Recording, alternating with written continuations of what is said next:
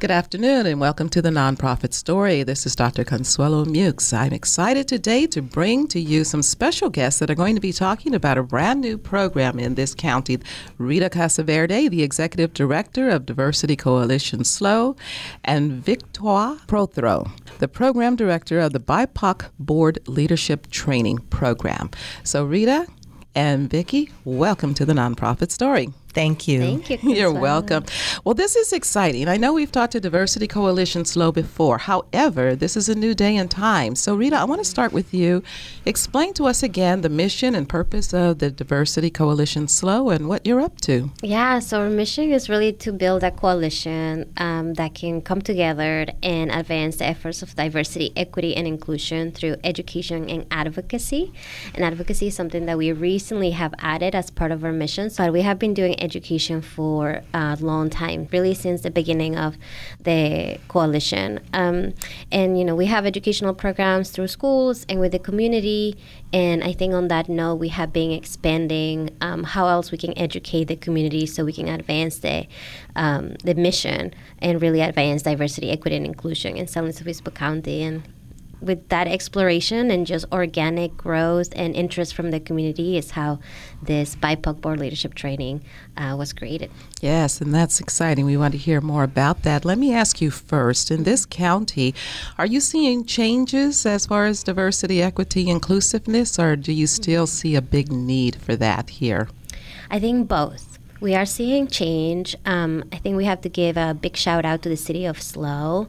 Uh, they, in 2020, I think, answered the call that a lot of people had when it comes to diversity and when it comes to inclusion and creating spaces of belonging. And their Office of DEI, of Diversity, Equity, and Inclusion, was created, and also funds for nonprofits that are working on diversity, equity, and inclusion. I, that formation it really has given that support to small nonprofits, community based organizations that are interested in doing the work here in the county. And I think a lot of other cities like Morro Bay, Arroyo Grande, we really are seeing that they are uh, funding efforts around diversity, equity, and inclusion. But I think we need a lot more city governments, the county itself, and businesses and community leaders across SLO County to really do the work. But we are really seeing community leaders all over the, the county. We have, for example, uh, in San Miguel, we have a library with an amazing leader mm-hmm. that is building amazing programs and really keeping the community in mind. We are seeing the same thing in Nipomo and Oceano. So there's a lot to be hopeful for, mm-hmm. but there's a lot of work to be done as mm-hmm. well. So you're really spreading out everywhere yes. in the county and beyond. Yeah, thank you for noting that because we started as Five Cities Diversity Coalition, so in the south part of the county, and we were formed after in cross burning in Arroyo Grande, where a black family was targeted. Mm-hmm. And um, just in the last four years is when the uh, coalition, Five Cities Diversity Coalition, said, you know what, our work has to be county-wide and that's where we are right now so we have taken our educational programs to high schools like paso robles we're all over the coast in Morro Bay um, in SLO and so yeah we're definitely expanding but there's a lot of work to be done mm-hmm. so. and you're mentioning your programs that mm-hmm. you're taking into schools and all as one of the main ways that you're getting this information out what type of programs does this include? Mm-hmm. So we have a school speaker program where we have different speakers that have different um, diverse stories of their own that come to schools and share them with high school students. And it's the most amazing thing to see because sometimes we go with preconceived ideas of what that talk is going to be like, what the reaction is going to be. And students are so amazing. Like high school students just have the most mm-hmm. interesting questions that take that empathy level to a different level, really. Uh, for example, we we've taken a Afghan refugee to Paso Robles High School and to Morro Bay High School. And I think in one of those schools, I think it was Morro Bay High School, one student asked, how old are you mm-hmm. to the mm-hmm. Afghan refugee? And the Afghan refugee, uh, Abdullah, who's an amazing speaker for a school speaker program, he said, You know what? In my culture, we don't track age or mm-hmm. birthdays. And that alone opened up a whole different way of seeing the world, mm-hmm. right? We're yes. not even on the same page when it comes to tracking our birthdays. Mm-hmm. And those are like foundational things that we take for granted. So it opened up the conversation to if we don't see age the same way, of course, we're not going to see many other things that are foundational to our beliefs. So, another example is we took Cambodian refugees to Paso Robles High School and to Arroyo Grande High School as well. And the Cambodian refugees had shared their their story of res- resilience, but also how much pride they had about their culture and what they were doing in LA about their culture mm-hmm. and how mm-hmm. they've had like Cambodia Town created since they were since they moved to LA and how there's like this annual festival and you know celebration of being Cambodians and one student during the Q&A raised their hand and said you know what every time that someone asked me where I'm from I used to say from China because I didn't think that people would know where Cambodia was from. Hmm. But starting today, I'm going to be proud to say I'm from Cambodia. I think what you're doing is letting us know that diversity goes beyond some of the stereotypical ways we think about it. Yes. So, what mm-hmm. are you mm-hmm. seeing as diversity? How broad are you as far as what you're presenting to the community? Mm-hmm. Well, we try to match our speakers to at least for the schools, we try to match them with what they're learning in school. There are things that are covering world history, and there are things that are just not. Mm-hmm. And so those are things that we're you know working to see if those can be topics that we can bring in more in our community program, which is we have a fostering understanding in our community series, and with that program we bring sometimes the same speakers, sometimes different speakers to talk about issues with the community that are open to everyone, not just um, high school students through world history or English or history classes. We just had a drag performer, Skinny Mocha, talked about their experience as a drag performer and as a um, employee at Cal Poly and a student at Cal Poly, what um, their experience has been, and being from a Latinx background too what it felt to come out as drag and what it means for them to be drag in San Luis Obispo County and what kind of support mm-hmm. they would need from the community. And so those are topics that we identify that would be better to talk with the community as a whole. And we try to add other elements. Like, for example, for that specific talk, we brought in business owners who host drag shows just to share what the impact in their customer base and just their culture and values has been by you know hosting these drag shows and how much they encourage other business owners to invest in that type of entertainment as well.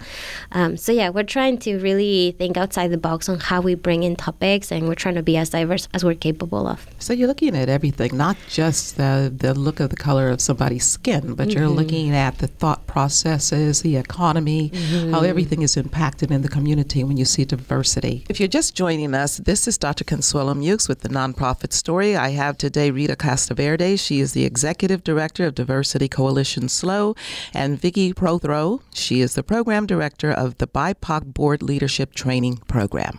Yeah. And I know education is a big topic for you with the Diversity Coalition and that mm-hmm. you're getting some new programs in there. And so that's why we have Victoire with us here. And our, can we call you Vicki while you're here? Yes, please do. I know there's a new program that's getting started. And uh, Vicki, you are going to be in control of that program or getting it going. and I think it's long overdue because it's with nonprofits and bringing in BIPOC leaders for nonprofit boards. So tell us what that is. First of all, tell us what are what's a BIPOC leader? So, BIPOC is an acronym for Black, Indigenous, and People of Color, BIPOC. And I'd like to share a little bit of the way in which this all came about. I recently moved here from the Los Angeles area and meeting Rita we had conversations about what I did in Los Angeles. I was the director of communications and operations for the African American Board Leadership Institute, mm-hmm. which unapologetically recruited and trained black professionals for board leadership and governance and worked with various nonprofit organizations and government agencies to support them with their diversity recruitment efforts. Rita caught the vision in my conversation and she said, We need that here. And I said, Oh, okay, thinking this was just a conversation we were having. And then it became monthly. Yeah, from your point of view. For me, it was just uh, conversation and building a relationship with you, which I have cherished very much. And with that, uh, our meetings became pretty regular, where we started to actually develop a work plan about how to bring in a specific BIPOC board leadership training program, understanding the population demographics here in SLO County, it would be beneficial to be more inclusive and bring in black indigenous and people of color. So that's what we decided we would name it was the bipoc board leadership institute. And i'd also like to make a reference, there are other ethnic groups that are doing board leadership training programs. In the Los Angeles area, there is also the AAPI, the Asian Pacific Islander organization, has a specific program for their constituents. There is the Hispanic Board Leadership Institute up in Silicon Valley. There's Women on Boards, which is a very international organization training and supporting women for the path of corporate board leadership. So, bringing us back here where we are today, what I've been asked to do with my experience is develop and execute a BIPOC board leadership training program. Who can come to this program? Who's eligible? The eligibility is pretty broad in the confinements, if you will, of BIPOC professionals. We're looking for those individuals that are seeking some board guidance on how to get on a board, never been on a board, and those individuals that have experience on a board that want to expand their network, that want to connect with other BIPOC professionals, whether it be for their professional endeavors or if it's possibly recruiting for some open board placements on the boards where they serve. Mm-hmm. There are opportunities for individuals to secure commission positions with the government agencies and be aware that to apply for a commission position is very much a realistic opportunity. And so we want to encourage that. Why is it important? I think the importance comes from the awareness that diverse voices individuals coming from various cultures and traditions, they bring in nuances that would support decision making. And while the individual has their own background, shared experiences in the boardroom that are making decisions for underrepresented communities is very important mm-hmm. because oftentimes there is a inverse in the percentage of board representations predominantly white that are making decisions for underrepresented communities and so having others at the table making these decisions is very critical, is very important, and it's necessary.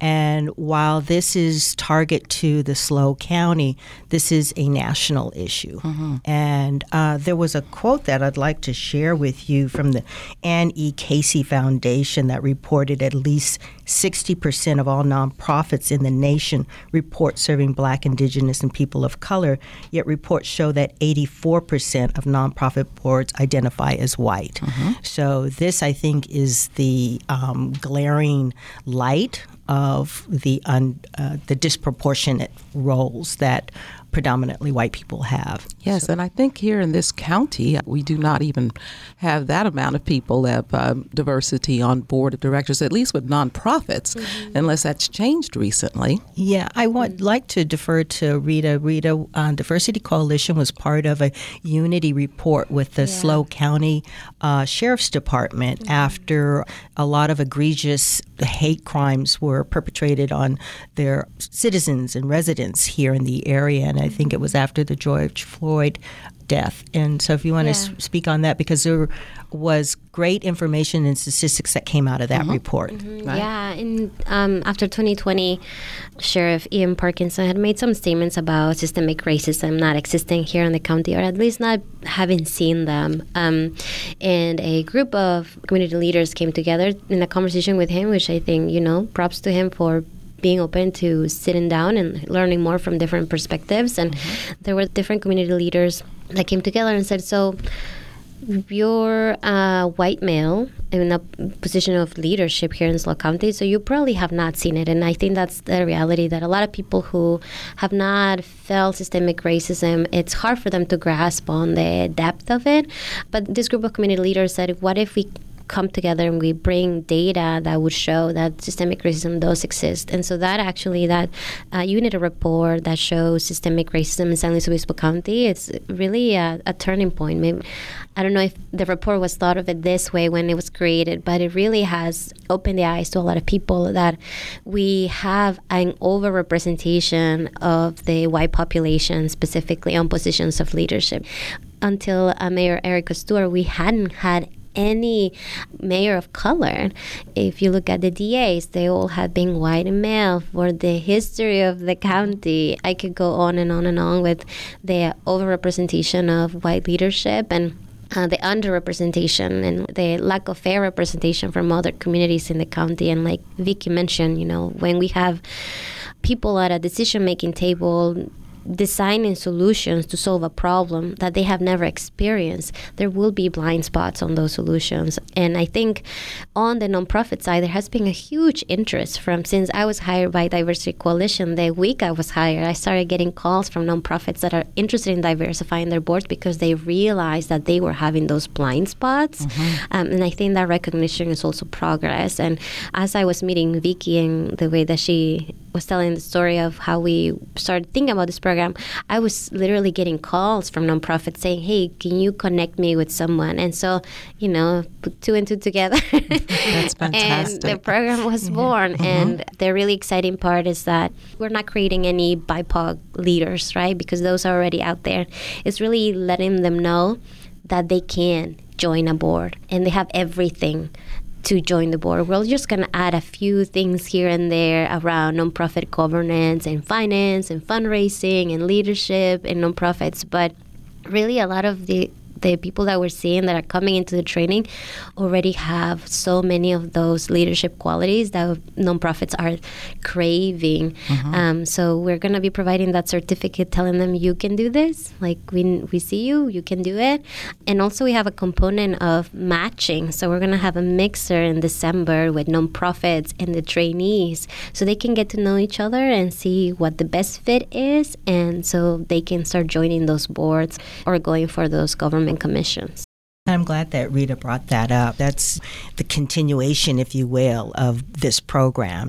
It doesn't just stop there with the training of the BIPOC professionals. We're building a pipeline of individuals that are board ready, and we are excited to provide an opportunity for the nonprofits to meet these individuals that went through the program to facilitate a board matching and placement uh, networking services, if you will, to also encourage those nonprofits to be aware of their responsibility and the need to embark upon their due diligence to learn about bringing in a person of color. What does that mean?